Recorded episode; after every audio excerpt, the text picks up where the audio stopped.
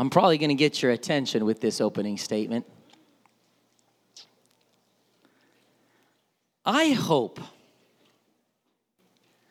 I hope that every person who steps foot in Refuge Church is not a five foot ten, white, heterosexual male who doesn't struggle with substances, who's an active father, has never dealt with abuse. I pray that not every person looks, acts, dresses, and is exactly like me. How's that for an opening? Doesn't mean I don't want people like this. I mean, the more Chiefs fans we can get, get them in here.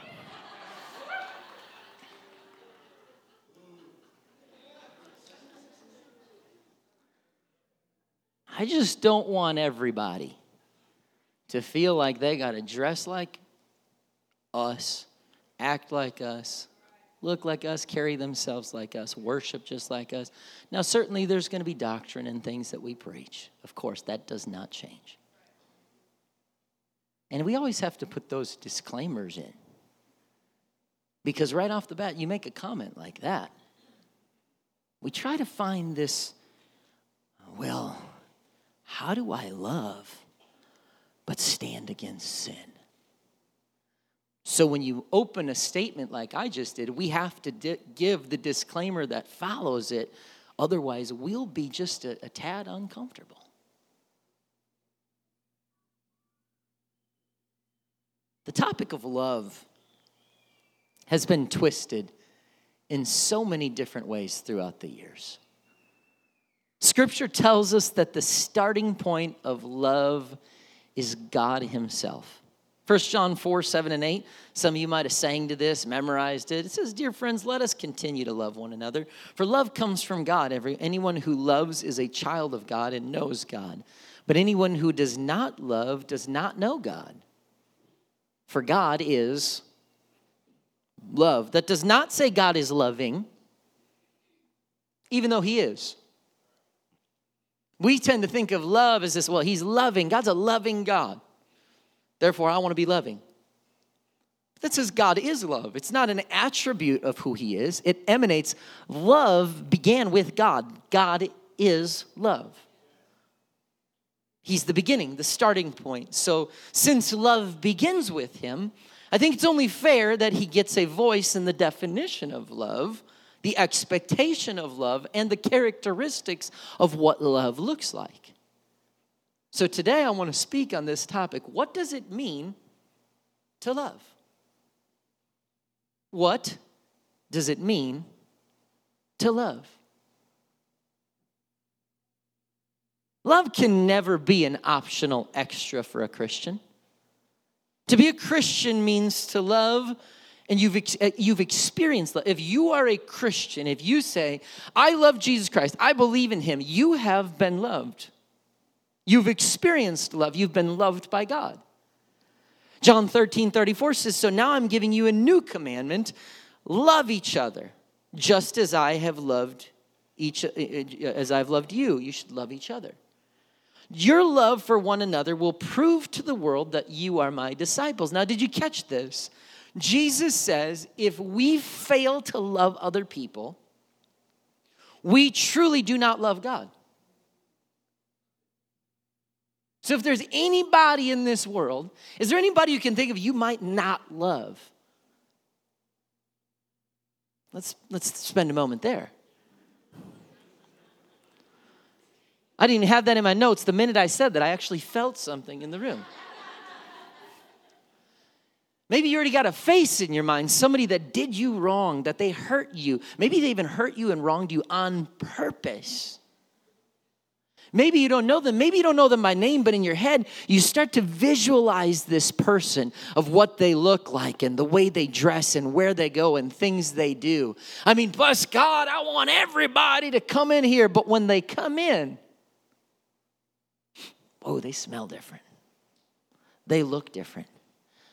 I heard that that guy, that guy has done some things wrong to kids. We don't want that kind in our church. I'll go ahead and give the disclaimer because the discomfort settles in. I believe God washes and changes anybody. We use wisdom here at Refuge Church. If we run a background check and we find something that somebody has done something to children, I am so thankful that God has washed away your sins. He has filled you with His Spirit. He's changed your life. You won't ever work with kids here. But there will be a whole bunch of other ministries you can get involved in. So we're going to use wisdom. But yet, we can say we want anybody to walk in, but when they smell like, look like, have a different history than we do, do I love them? Am I allowed to love them? Am I expected to love them? What if they did something to me? And here we read here's how you're going to prove your love for me to the world if you love everyone. If you don't, well, then the love of the Father's not in you. His famous parable, one of his famous parables, Jesus talks about a good Samaritan. And he shows that by others, he says, love others. What is that definition? Well, he proves it. He lays it out in Scripture that the definition he expects is everyone. Loving people who don't look like you do, who don't believe like you do, who don't live like you do, who don't vote like you do. Well, you had me till that part right there. Sister Kendra came in here. She stood in this pulpit and prophesied about our church being a beacon of hope and light to the LGBTQ plus community.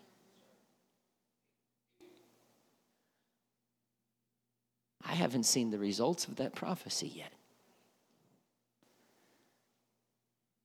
What if the LGBTQ plus community walked into this church. I pray that they would have a couple of things to say about this church.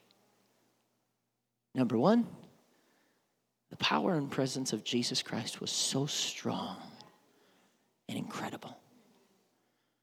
Number two, the people of that church made me feel so loved and welcome. Now the discomfort settles in. Well, we don't want people to continue living in sin. There's a whole lot of sins out there. Some have gathered here today.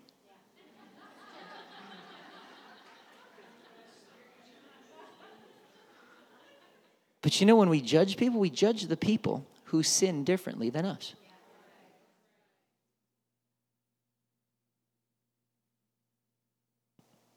And so, how in the world can we do that? How can we love someone living in sin? It's very easy. You love them. See, we must see the intrinsic value in every human life because God is the one who created every person. 1 John 4:20 says if someone says I love God but hates a fellow believer that person is a liar. So if you uh, it's very difficult to go the same God who made a way. Oh Lord, I love you God, you're so good. Jesus. Man, I hate that person.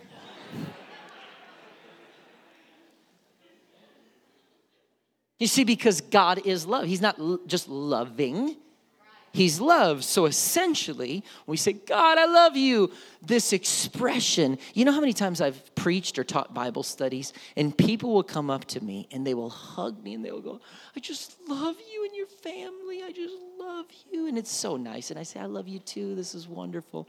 But I know that truthfully, now the relationship will grow to such where they probably, you know, they will love us, we'll love them, and especially if they serve alongside of us in the church. But I know in the beginning they don't love me. They're feeling Jesus. And that love that comes over them makes them feel like, I just love everybody. But then when someone walks away, they can just walk away from things. Well, that's not because, oh, they stopped loving me. No, when someone has disconnected from the spirit and presence of God, that's the, that's the beginning point of love. And so when I say, God, I love you, oh, I hate them, we're completely contradicting the very nature, the essence of who God is. So he's saying you can't love, say you love, and then hate other people because then my love's not in you because it completely contradicts who I am as a, as a, as a deity, as a being.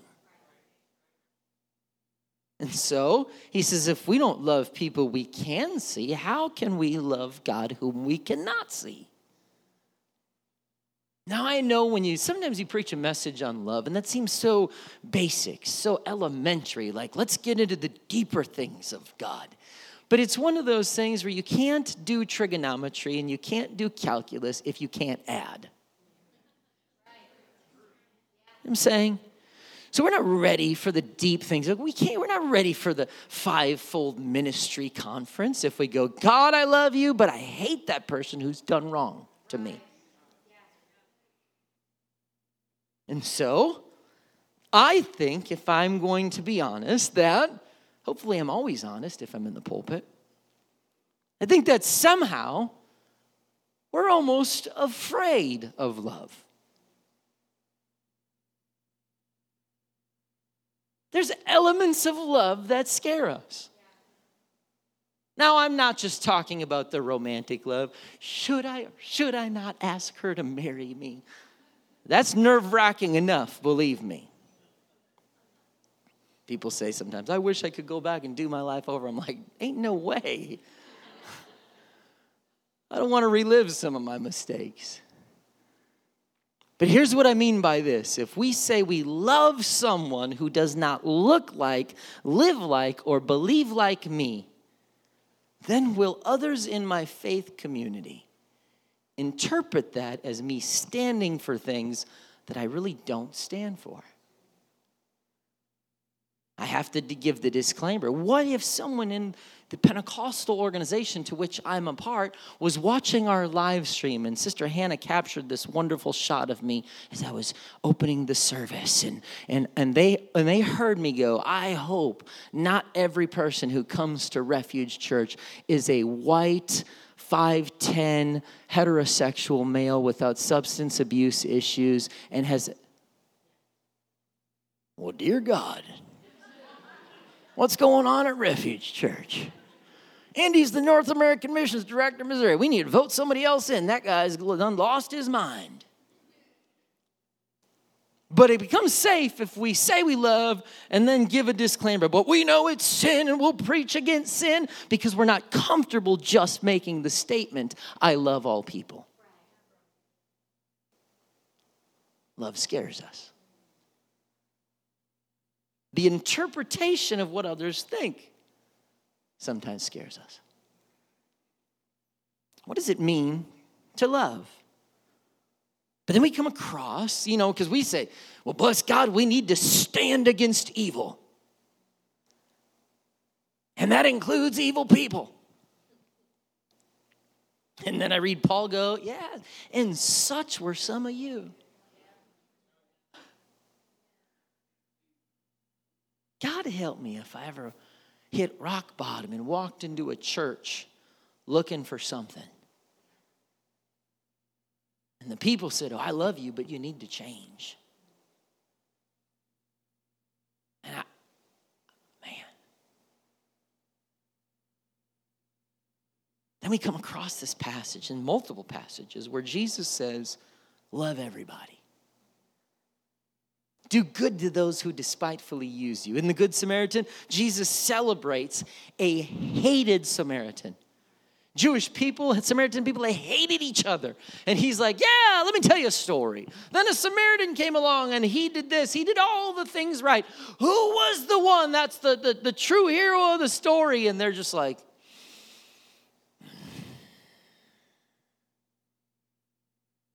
And he condemns the religious people in the story who avoided the man on the side of the road. I pastor a church that is a part of a religion that religion is our way of reaching out to God. I believe in organized religion. I believe in it. I think it provides structure, accountability. I serve in our organization. I'm thrilled to be a part. But God is first and foremost a God of relationship more than he is religion. For followers of, of, Christ, love is not just an attitude tacked on to the Christian life as an afterthought. A heart that cultivates love for God and love toward others is the core of what it means to be a Christian. Hey, what do you say about the commandments? How should we follow these? Hey, if I could put 613 things into two things, it's this love God and love other people. That's the words of Jesus. But then we go, and the disclaimer is, and I know we need to preach this, and I know that, and we have to add the disclaimers because that doesn't make us totally comfortable. Whether that's because of our own feeling or the feeling of what would interpret, be interpreted by someone else. Mark 12, 29 to 31, Jesus replies and says, Just what I said, the most important commandment. And he goes on to say, Here it is love God, love others. A biblical response to any person living in any sin is to see them as our neighbors. We're called to love them. We're called to reach them, to disciple them. But without love, Paul says we are a clanging cymbal. Does anyone, has anyone at any point in your life had a child that had a set of drums in your house? Raise your hand. If you have ever had a child in your house with a set of drums, not the electric ones, talking real drums. Somebody, I, I bet you somebody created electric drums. I bet you any money that, parent, that person was a parent. Somebody can Google it right now and let me know. I, I just got a feeling that somebody was brilliant and was like, we got to figure out a way for them to still play and me not, me not to hear it.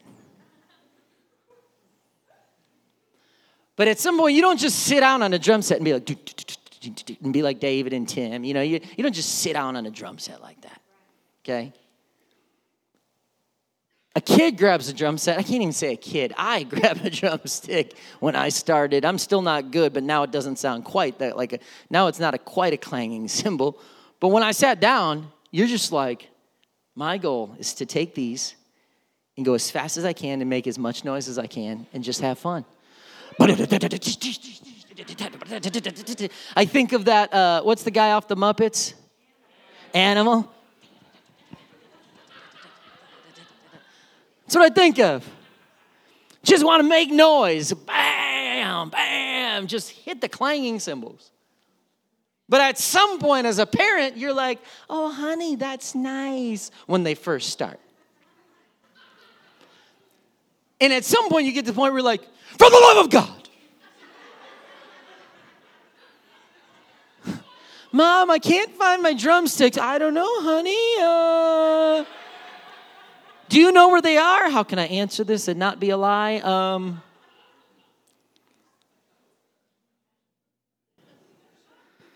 Got to figure out creative ways. I, somebody told me once about an evangelist that was going through areas and people were always back in the day you know they had the sisters at the church bring them a meal and and so they would travel through and get the meal and some of that food was just terrible. It's just nasty. Anybody ever go to church potlucks? You just yeah yeah. Everybody watches what you eat and you're just like ah. not here because everybody can cook here but other churches. And so this evangelist said I had to figure out a way how to how to how to deal with this so he bought a garbage can, and at the bottom of the garbage can, he wrote the words spot. So then we'd go to church that night. The sisters would say, Oh, did you eat my meal? He said, Sister, that blessed me. It hit the spot.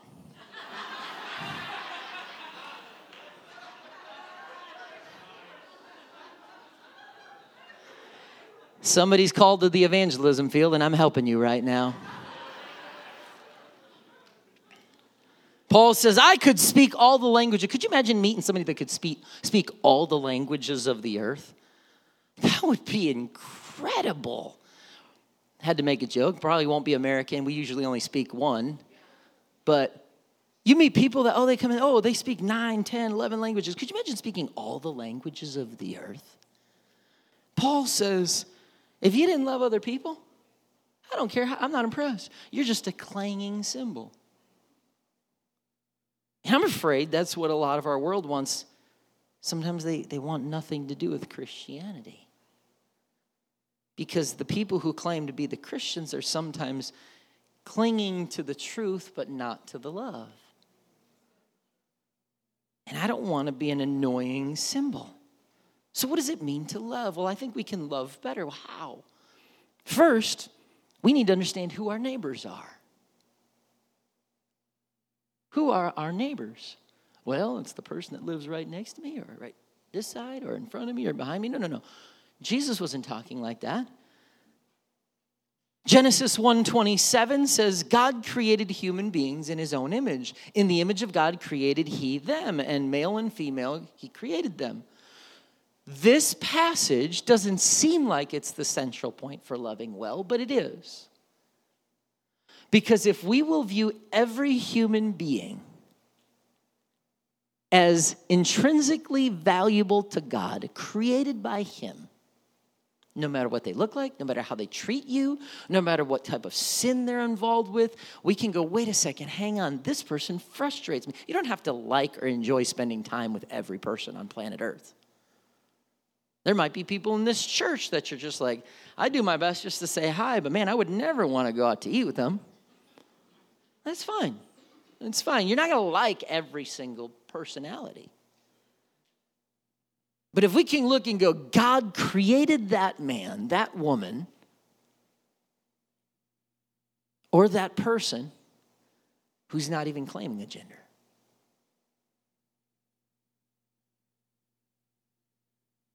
There it is again. I was with you, but then that made me feel uncomfortable. He died for them, just like He died for you. And I felt like for Sister Kendra's prophecy to begin to come to pass, I have to start having a voice in this pulpit on these topics. I'm even praying and preparing a, a, series that I would do on a Wednesday, and I said, no, I think I need to do it on a Sunday. A series entitled God's Voice in the Transgender Discussion. Now, that topic would make us uncomfortable. Here's my disclaimer I still stand for the Bible. But we can't just bury our head in the sand and pretend this stuff doesn't exist. Especially in the society for the first few rows of this church, who are literally going to deal with it every day for the rest of their lives. There's no exception clauses to loving people. There's no way for someone to be a human and not bear God's image, even though it may, their actions or choices may obscure it. Even though they may not acknowledge him or walk in his plan for their lives, he still loves them. And failing to understand this truth, how this truth applies to every single person equally in society, is at the foundation of all sorts of abuse and atrocities throughout human history. In Nazi Germany, a failure to see the full dignity of Jews led to the Holocaust. At the founding of the US, a failure on the part of most white people to see the full dignity of persons with black skin led to evils of racism and slavery. For the last 50 years, a failure to see the full dignity of persons who are not yet born have led to more than 50 million legal abortions in the US alone. There's intrinsic value in every human life. History's greatest crimes result from denying God's image in every single man and woman. We all matter to God, everyone. And next, we must understand that love requires empathy.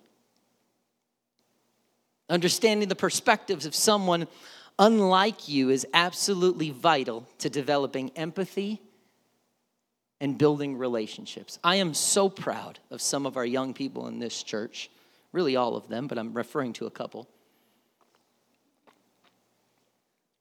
They let me preach last Wednesday. They were nice to me, they didn't beat me up. Must have been the shoes. I won't use names because of ongoing situations, but some of our young people have started getting together with an Islamic friend. They started talking about common ground of their belief in one God. They listened to what the Muslim friend believes. It has started with a respectful conversation, started with love. And again, I won't say names because it's an ongoing conversation. Some people might be uncomfortable with that. I'm proud of that. Because I know these young people are well rounded, solid foundation. I don't, I don't stress when somebody says, I've started having lunch with someone of another faith. I go, awesome. Great job. I hope we have more conversations with addicts abusers, homosexuals, Muslims, adulterers, convicts, CEOs who run Fortune 500 companies. I hope everybody can walk into Refuge Church, no matter where its location is, and go, I feel Jesus. And these people love me. Every Everyone needs Jesus. Our mission doesn't change because we say we love someone who's living in sin. Every person needs Jesus Christ. But in my conversation, if it starts with, you need Jesus, that might not turn out well. Why not start with love and respect? Why not start by listening to where they are at and what they believe, rather than starting by telling them what you assume they believe?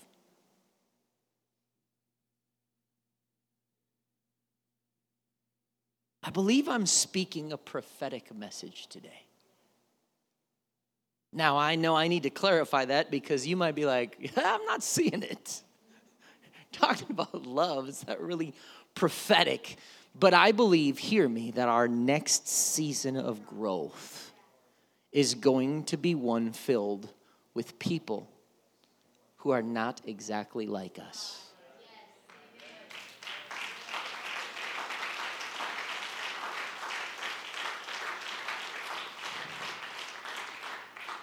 People that God is going to connect us to to reach and disciple, but will we be capable of loving people exactly where they are before they even develop a relationship with Jesus? The key to the next season of growth in the calling of Refuge Church will be this our ability to love someone who is not like you. Empathy is the prerequisite for speaking meaningfully and authoritatively into someone's life. We have to be given permission to speak into someone's life. Oh, yeah, I'll just tell you, I'll just tell you like it is. Okay. You might even be right in how you told them like it is. I don't care. I'm going to tell them like it is. That's fine. But you're, there. that might be perfectly right, but they will be perfectly gone. To love someone, we must work hard to empathize with them. Bless God, I ain't empathizing with no abuser. I ain't empathizing with no homosexual. I ain't empathizing with no person that's dealing with drugs. I ain't empathizing. Oh, so your definition of empathy means you have to accept their lifestyle before you love them.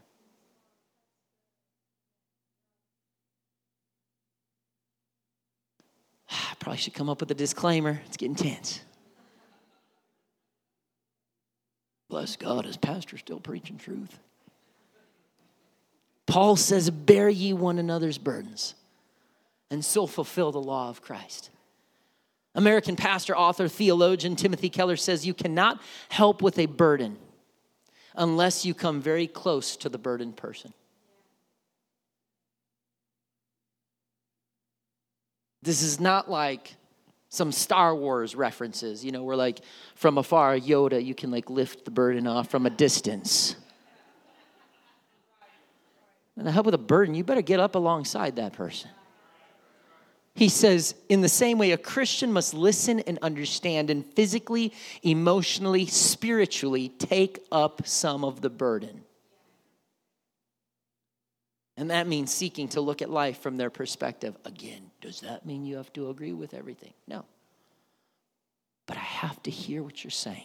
I've learned in counseling, there are times people start to talk to me in counseling, and moments into our time together, I know exactly what they're going to say. And I know exactly what the answer is. And there are times it would save me boatloads of time if I just said, Let me stop you right there. Here's what you're dealing with, and this is what you need to do. God bless you. Have a great day.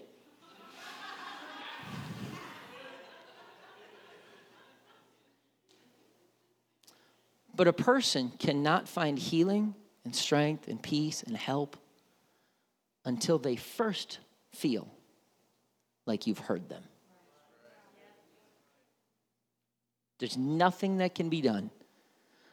And sometimes it might take days, hours, weeks to hear them. And, and, it, and that's why we go discipleship just takes some time and it takes some effort and energy and i don't got time to do it and that's why many christian people go to church but won't make a disciple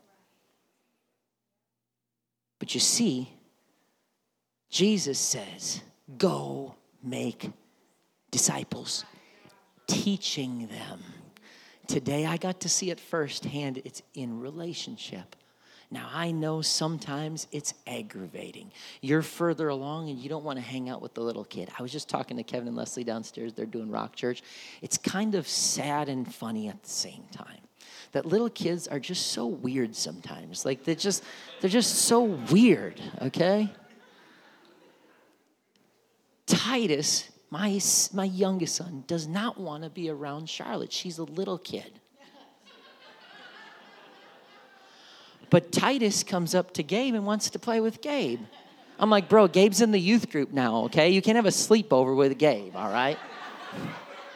But Titus would be like, Gabe's my buddy. Come on, let's hang out. And Gabe's so kind and sweet to Titus.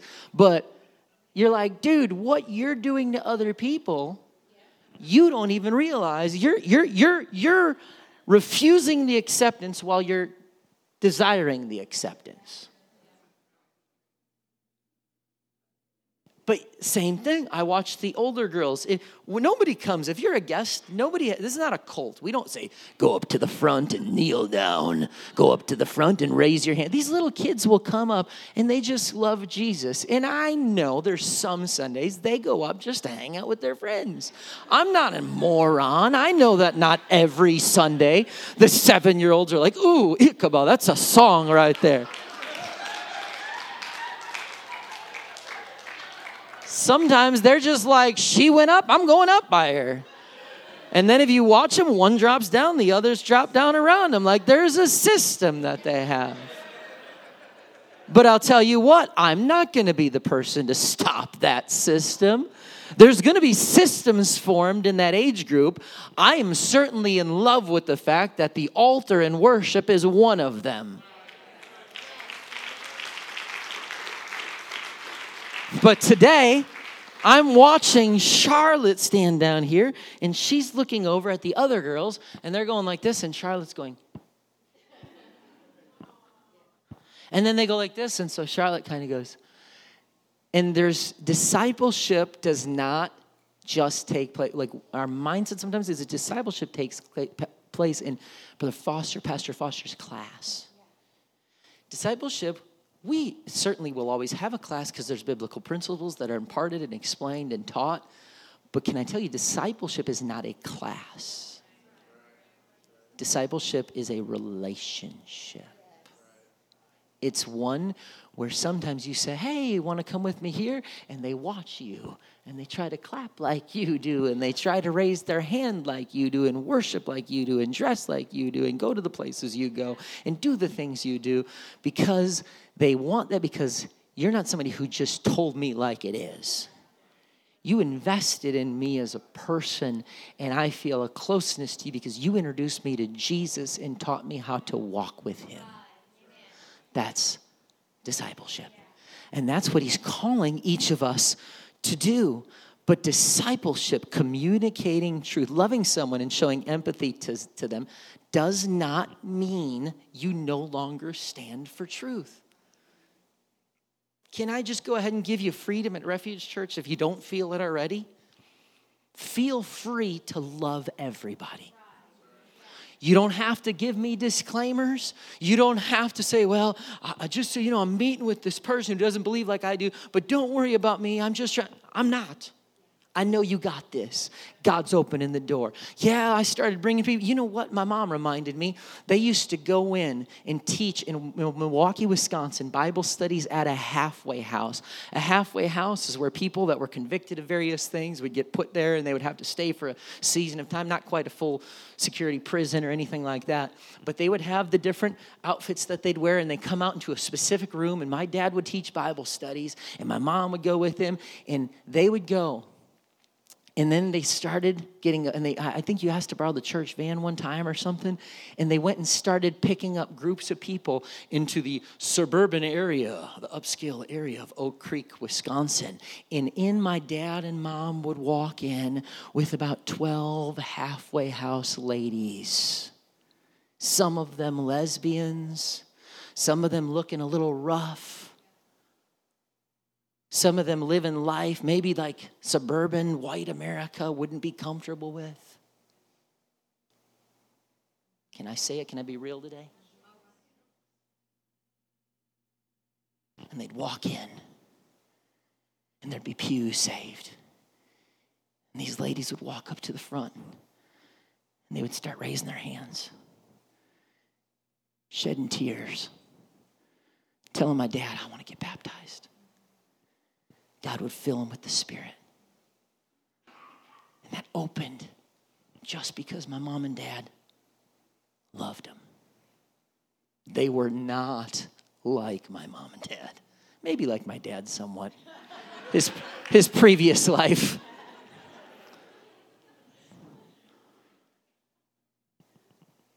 But what I'm saying is, I'm not even talking about just sin.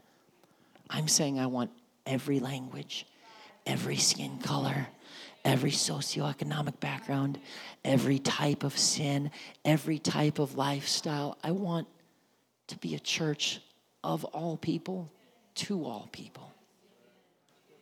I want everybody to feel love.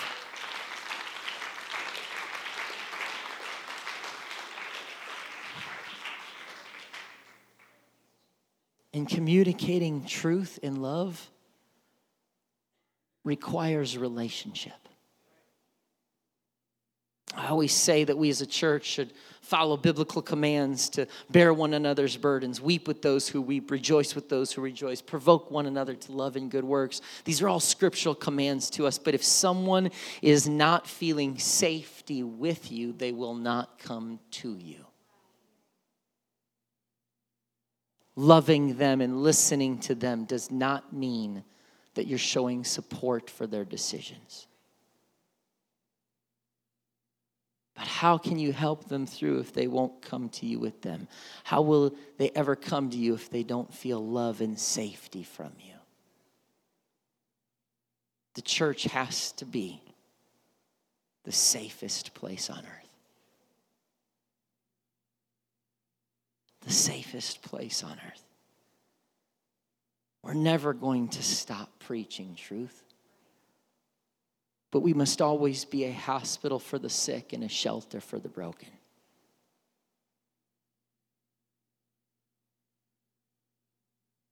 And so, yes, someone struggling with alcohol or substances, I pray they'll feel loved. People who are caught up looking at pornography, I pray that they'll feel safety to come to someone here. People who have started sexual relationships outside of marriage, I pray that they'll be safe in these altars. Homosexuals, transgender, I hope that they'll come and worship here. Those who have been molested or abused as children, hopefully, eventually, they'll find someone here that goes, I got to tell someone my story. Ladies who have had abortions, I pray that they come into a church just like this and go, I, I, I need healing. People who don't dress like you, talk like you, look like you. I hope they still feel love from you. The safety to be able to come to me and to you and say, I'm struggling. I didn't know where to turn. But I knew that I could come to you because I knew you would love me. And I knew that you would help me. Because when we have loved well, and people feel that love and approach us with a mindset of safety, now there's an opportunity for truth to make a difference. Scripture tells us love rejoices in truth. 1 Corinthians 13 says, Love is patient and kind, not jealous or boastful, and doesn't demand its own way. It's not irritable. It doesn't keep record of wrong. It says, verse 6, it does not rejoice about injustice, but it rejoices whenever the truth wins out. The Bible's definition of love in the last few minutes of this message, this is where the church feels a little more comfortable because we're more comfortable with truth than we are with love. The definition of love, though, runs contrary to the world's Western world's definition. According to our present world, loving someone means giving them license to pursue whatever they believe will bring them happiness or fulfillment. But the Bible says that love also requires truth. So it's not like you have to choose to be a loving church or a church of truth. And that's what I feel like the world has kind of made these compartments and we're supposed to fit in one of these. But hold on a second. You don't write the narrative, God does. And as a church, we will be one that embraces love and truth at the exact same time.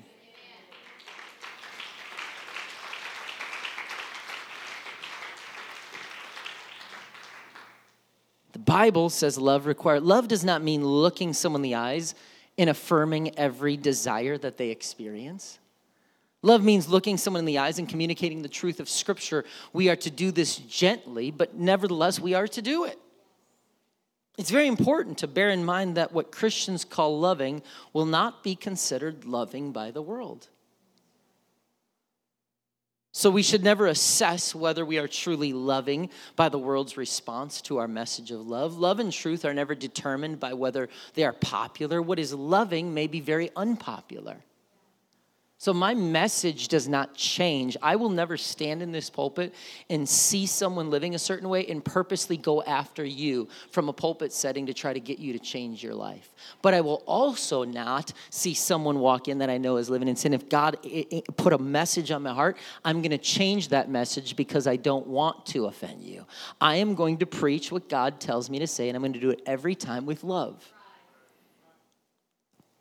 increasingly speaking truth out of love is called hate speech. But Paul says love cannot exist without truth, and love cannot rejoice at wrongdoing. If we accept the authority of the Bible, we must understand that affirming people in a path that is contrary to what Scripture says is never loving. If I affirm any sin, I'm actually doing an unloving thing. I don't have to jump on Facebook and start liking pictures of people who have left the church engaging in all sort of sinful things because I just want them to know I love them. No, I, I already do love them and I'm going to communicate that to them, but I'm not going to like the sin that they're participating in.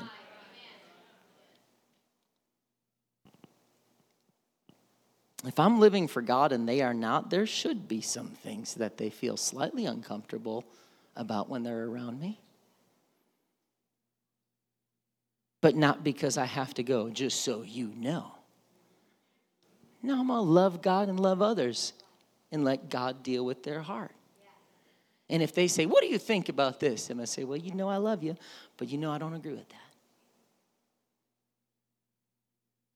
We have to love truth so much that we care more about the truth than we care about how the world thinks of us. We have to love people so much that we care more about their souls than we care about their approval. And that means the pursuit of truth and love may cost us friendships. But people rejected Jesus for speaking the truth in love, so I certainly wouldn't expect me to be any different. And I'm about to close. We live in the age of social media. It's an age where honestly it can be corrosive to loving our neighbor. Social media enables us to select our neighbors. And guess what people tend to select? People just like you. That's why I'm open to, you know, oh yeah, you know, we could, whatever we want to do, whatever lifestyle, whatever they look like, act like, dress like, however they worship, whatever they, whoever they vote for. That way, when I put up my political memes, everyone will just give me thumbs up and say amen.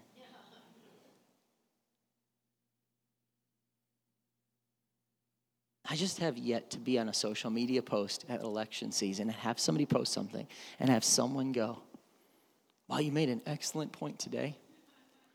I'm no longer voting for the person who I was going to vote for, and instead I'm voting for the person that you just brought to the table.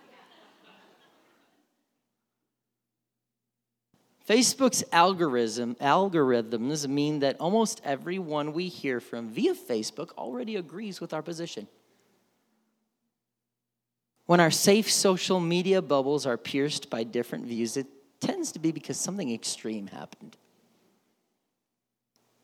Perhaps worst of all, again, we can just go off on tangents without needing to listen to anyone else or see the effects of it on anyone else because we're just going to get thumbs up and likes and amens.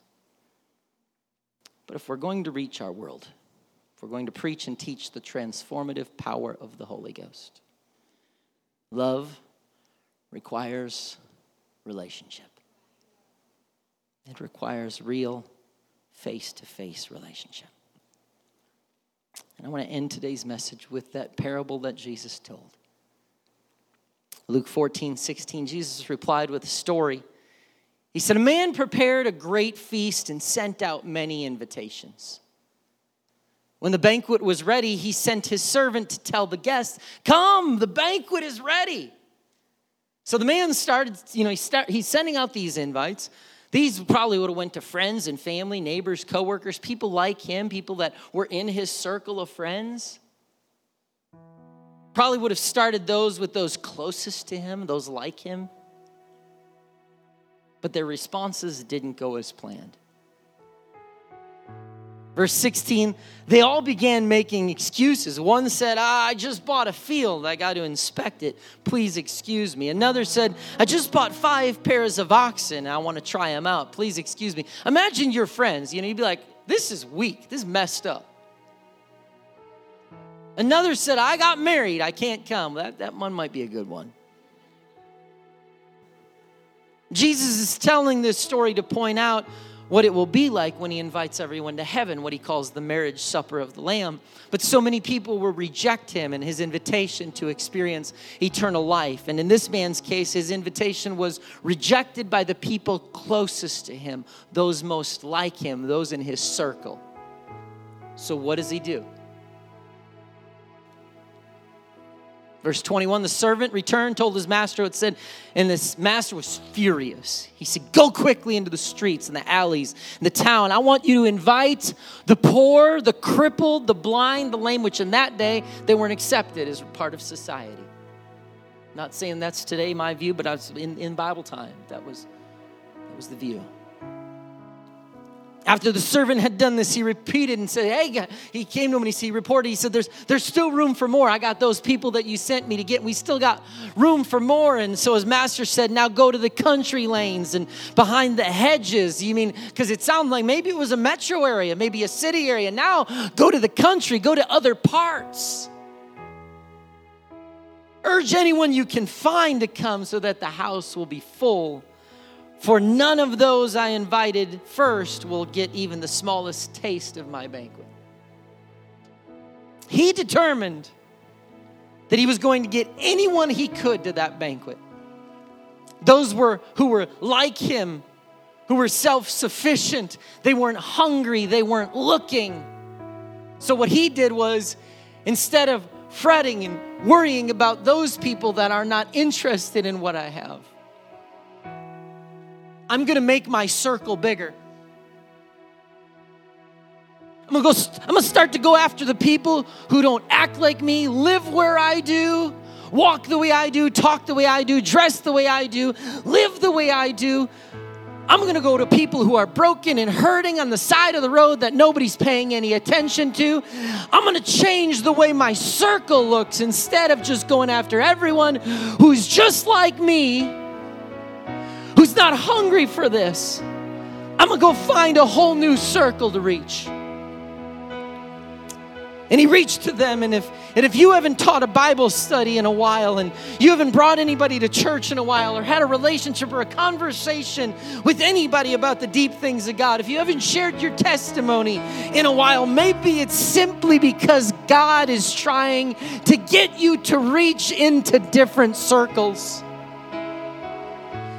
Know if this church will be in liberty forever. I think God might be calling us even to a different city. For this very fact, He's looking to expand the circle. He's looking to say, hey, this has been the area of reach. Now I want this to be the area of reach. And so God's looking at Refuge Church and saying, can you love someone who does not look like you do? Can you pray with someone who does not act like you do? Can you put your arm around someone who says, My God, I don't even know what gender I am? And can you look at him and say, Let's talk about this? I'm here for you. Can you talk to someone who says, I'm strung out and I only came in here just from warmth for the streets because it's cold outside? Do we say, Oh, keep an eye on that person, they're not like us? Or do we walk up and say, What's your name? Here's my name. I want you to come to my table. I want you to pull up a chair to where I dine. Because God's calling the church to love, to love better than we ever have, to love more than we ever have.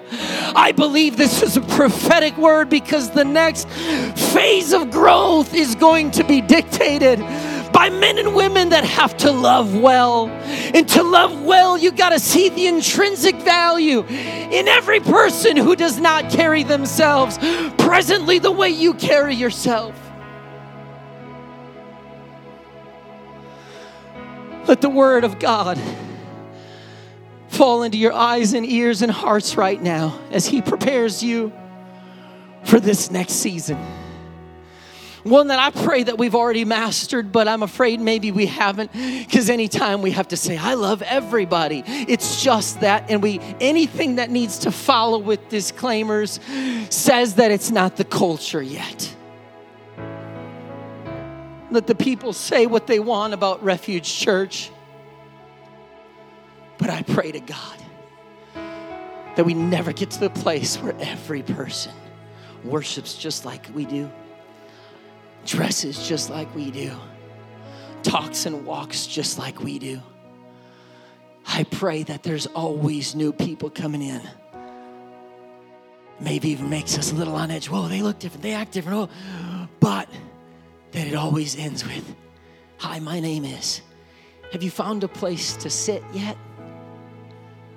because I'd like to invite you to come and sit by me.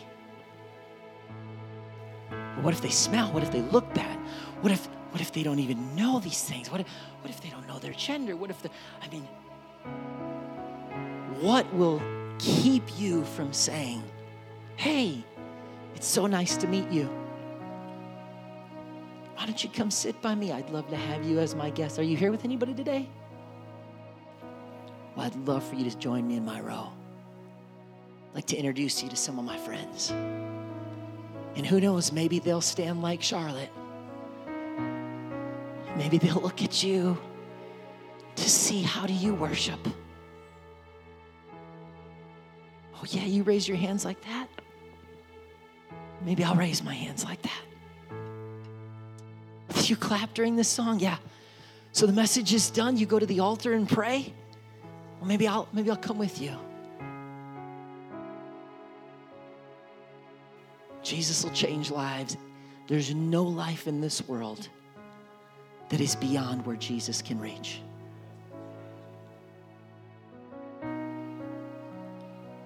But what if the only thing separating his reach from their life is the love of Christian people?